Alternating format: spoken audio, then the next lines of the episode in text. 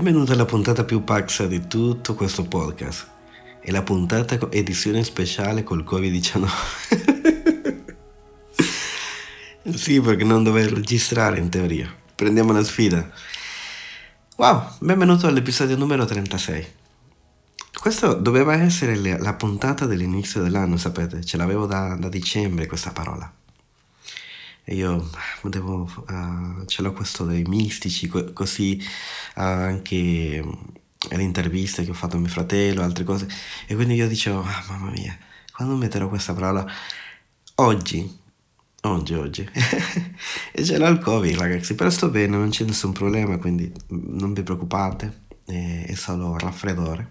E quindi se sentite un po' la voce così, la qualità, perché questo podcast non cioè, io non cerco di essere perfetto, una mega produzione, eh, non voglio che tutti i dettagli siano perfetti, voglio, voglio essere vulnerabile, voglio documentare come sto imparando e voglio anche um, sfruttare il processo, no? E, e se volete, accompagnatemi a Seconda del Re, capitolo 2, versetto 19 al 22. Il contesto è questo, non, non vi darò eh, tutta la storia, ma soltanto parleremo di Eliseo. Eliseo era un profeta, quindi non vi darò tutto il contesto, tutta la storia di quando è nato, no. Allora dice, gli abitanti della città dissero a Eliseo, ecco, il soggiorno in questa città è gradevole, come vede il mio Signore, ma le acque sono cattive e il paese è sterile. Sta parlando di Gerico. E gli disse, portatemi una scodella nuova e mettetevi del sale.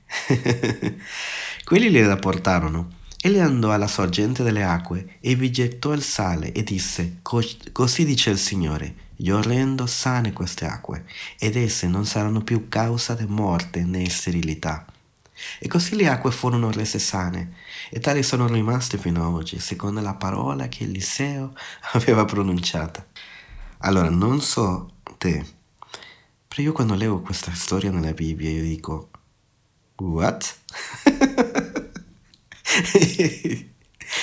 Cos'è questa roba?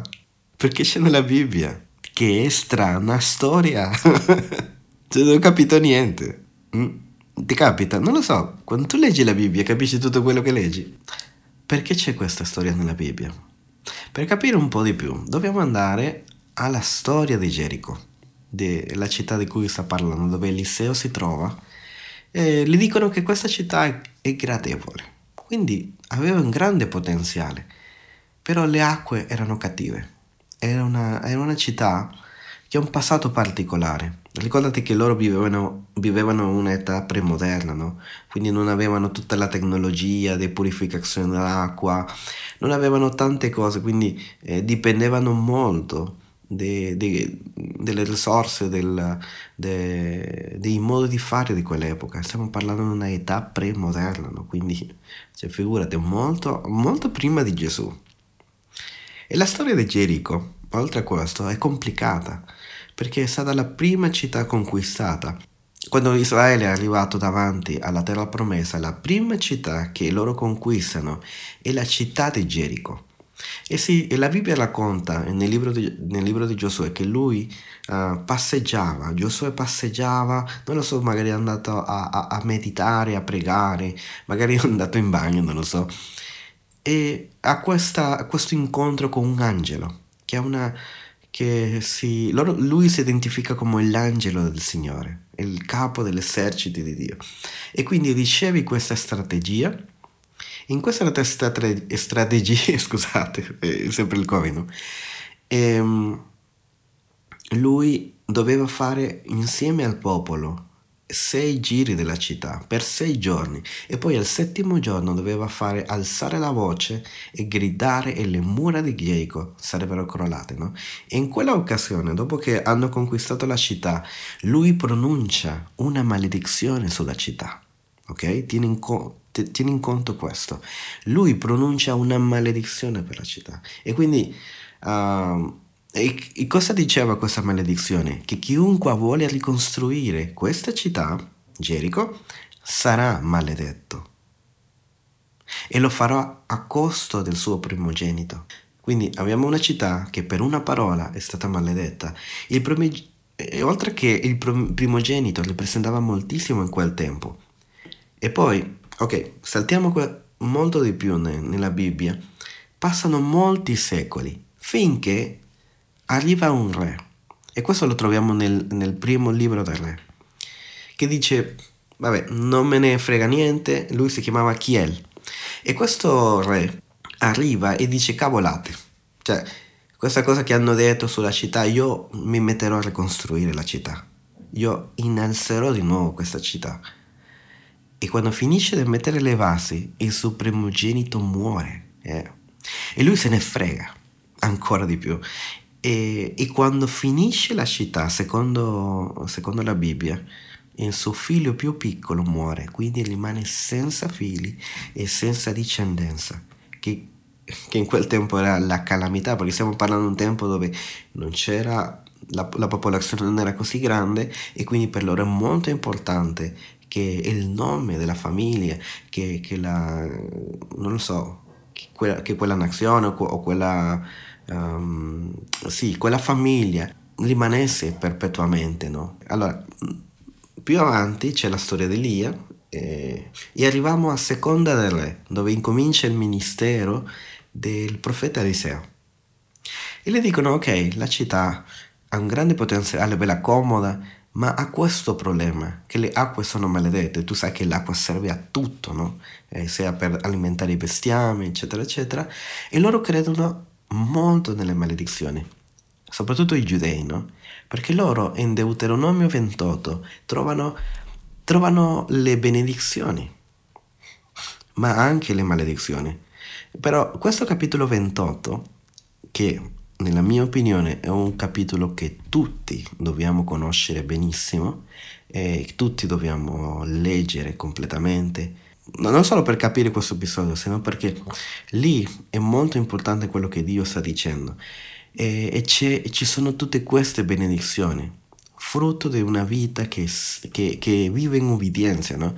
E, e, Dio dice questo, capitolo 28, versetto 1, ora se tu vi dici diligentemente alla voce del Signore il tuo Dio, avendo cura di mettere in pratica tutti i suoi comandamenti che oggi ti do, il Signore il tuo Dio ti metterà al di sopra di tutte le nazioni della terra.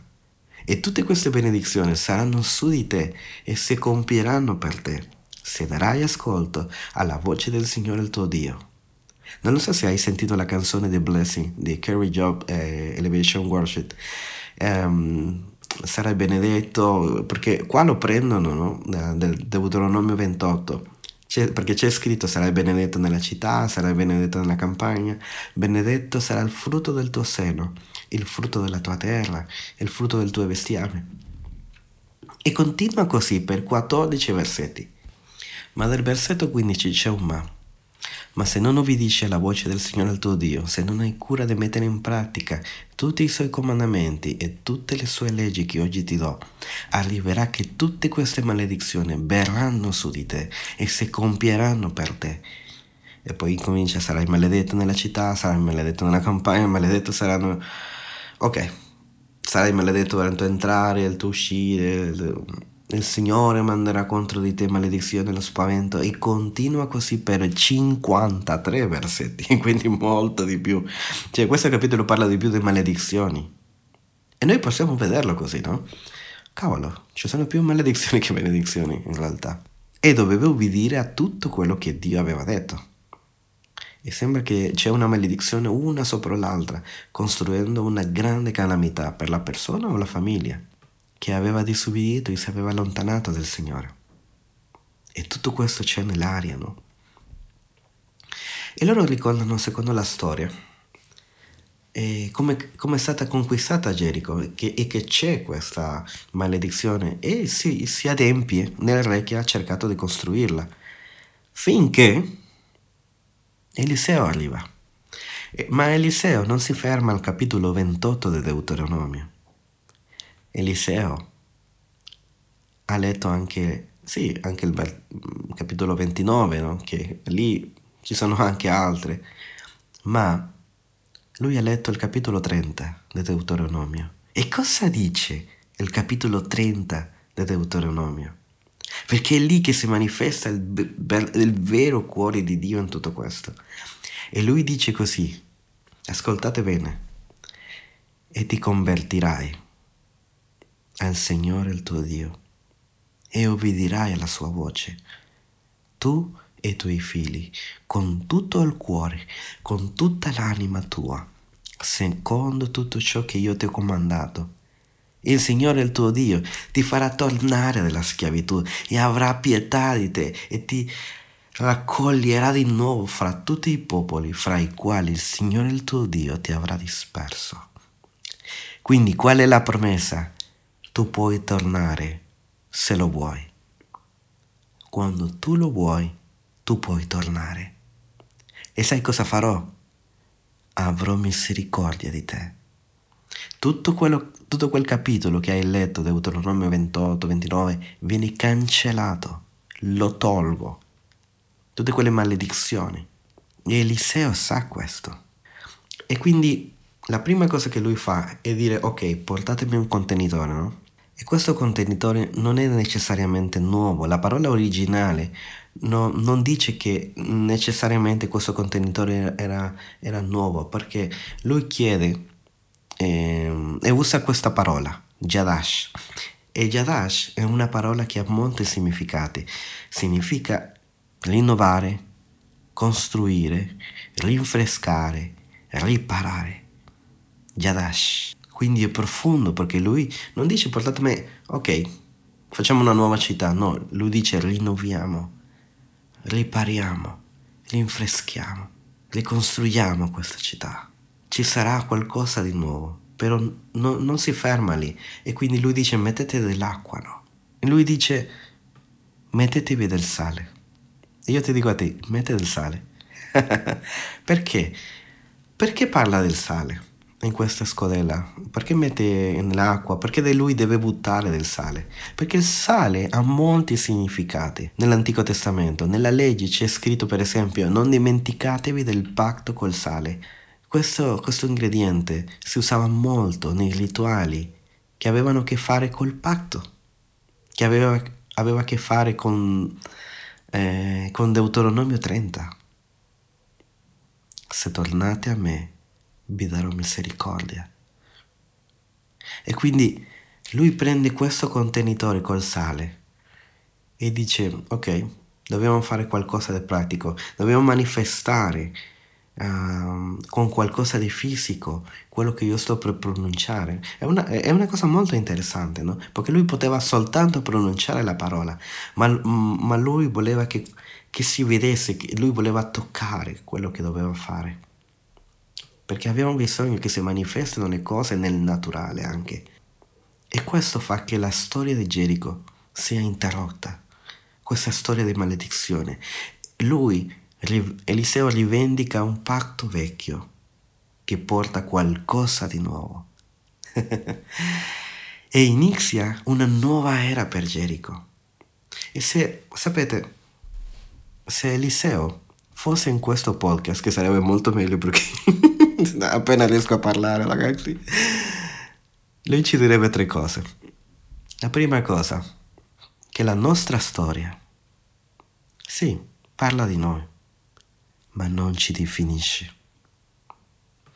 E io ti chiedo di cosa hai vergogna? In cosa qualcuno ha pronunciato una cattiva parola per te, per la tua famiglia? Cosa, cosa ti viene in mente quando uno dice la parola maledizione? Cosa, cosa c'è nella tua gi- giovinezza? C'è qualcosa che se ti metti a ricordare ti fa venire il vomito? Eliseo direbbe, ok, è vero, la storia è vera, lo hai davvero vissuto, ma lui non si ferma lì, ma non è quello, ma questo non ti dice quello che puoi essere. Tu sei stato accusato? Ok, ma questo non ti definisce. Tu sei stato colpevole? Non ti definisce. Eliseo non perde tempo per segnare un nuovo tempo per Gerico. Lui non vedeva l'ora. Lui non si perde nel dettaglio di oh, oh, caspita, cosa è successo? Come, cosa faremo? No. Ha detto, ok, qual è il tuo problema? E l'acqua non va bene? Ok, portatemi un contenitore, mettiamo del sale, l'acqua, acqua e sale e buttiamola lì. Ok, una nuova parola, ok, risolto, nuovo inizio, dimenticato, si perdona, ciao maledizione. Non si fa tutti questi problemi. Cioè, molto... non lo fa, chissà, o preghiamo 40 giorni, preghiamo, non lo so, leggi questo libro, prendi questi farmaci, come ti fa sentire questa roba? no, lui dice oggi è un nuovo inizio, è una nuova era per Gerico, perché la tua storia non ti definisce. La seconda cosa, le maledizioni sono state fatte per essere rotte. E Eliseo è molto convinto. Io sono convinto, ma tu? Perché? Perché puoi tornare a casa. E questo cambierà tutto. Tutte le maledizioni. Ciao, via. Adios. Cancella tutto. Perché le maledizioni sono state fatte per essere rotte. E la terza cosa che lui direbbe sarebbe questa. Sempre si può pronunciare una nuova parola. Ah, ti hanno detto che tu sei un fallito. Dio ti dice, tu sei più che vincitore. Sei stato sempre visto come un ex alcolico o un alcolico. Dio ti dice, sei libero. Sei stato rifiutato, sei stato abbandonato. Dio ti ama e ti accetta. Perché si può dichiarare sempre una parola nuova e puoi prendere questa parola e metterla su di te come una come delle vesti, come un vestito nuovo. Ma per questo devi toglierti la vecchia. Non puoi vivere nella vecchia vita, non puoi vivere nel vecchio modo, modo di pensare. Ci sono persone che vivono di continuo pensando, aspettandosi solo il male, aspettando solo la disgrazia, nella paura o nella nella parola oh, cosa succederà nel futuro. C'è gente che quindi prende delle monete e va alla fontana dei Trevi e butta qualcosa lì per avere, non lo so, un risultato diverso. O vanno qui alla galleria Vittorio Emanuele, c'è, c'è per terra c'è mm, la figura di un, di un toro e quindi lì, lì, fanno un giro sopra di lui per, per avere fortuna. Quanta gente fa delle cose per avere fortuna? perché loro stanno cercando la, la benedizione e c'è solo un modo di tornare alla benedizione. Qual è stato il messaggio principale di Gesù? Ravedetevi. E perché mi devo ravvedere? Perché in sé la parola ravvedersi ha a che fare uh, in, in greco è metanoia. Forse lo hai già sentito dal tuo pastore nella tua chiesa. Metanoia è un cambio di cuore, è un cambio di mentalità, è una metamorfosi di come tu pensi, perché tu, il tuo cervello, il tuo corpo è quello che tu mangi, ma anche delle parole che tu mangi. E quindi importa quello che dici e quello che credi su di te. E se tu credi che nessuno ti, ama, nessuno ti ama e che tutto andrà male, sicuramente andrà così, perché tu stai attirando questo. Se tu ti aspetti il peggio, il tradimento, sicuramente stai attirando queste cose. E, no, questo non vuol dire che no, se noi ci aspettiamo il meglio, no, non ci capiteranno cose, eh, però non è colpa nostra. Magari sarà un attacco del nemico, magari sarà un attacco, scusate, magari sarà qualcosa che è parte della vita, no? Però non puoi vivere aspettandoti solo il peggio. Ci sono attacchi del nemico, sì, e dobbiamo pregare contro di essi. Perché se no vivrai una vita dove conquisterai solo te stesso, no? In modo negativo. Sarai crudele. E quelli che vogliono amarti davvero non lo potranno fare. Quelli che vogliono essere generosi con te, tu avrai il cuore chiuso.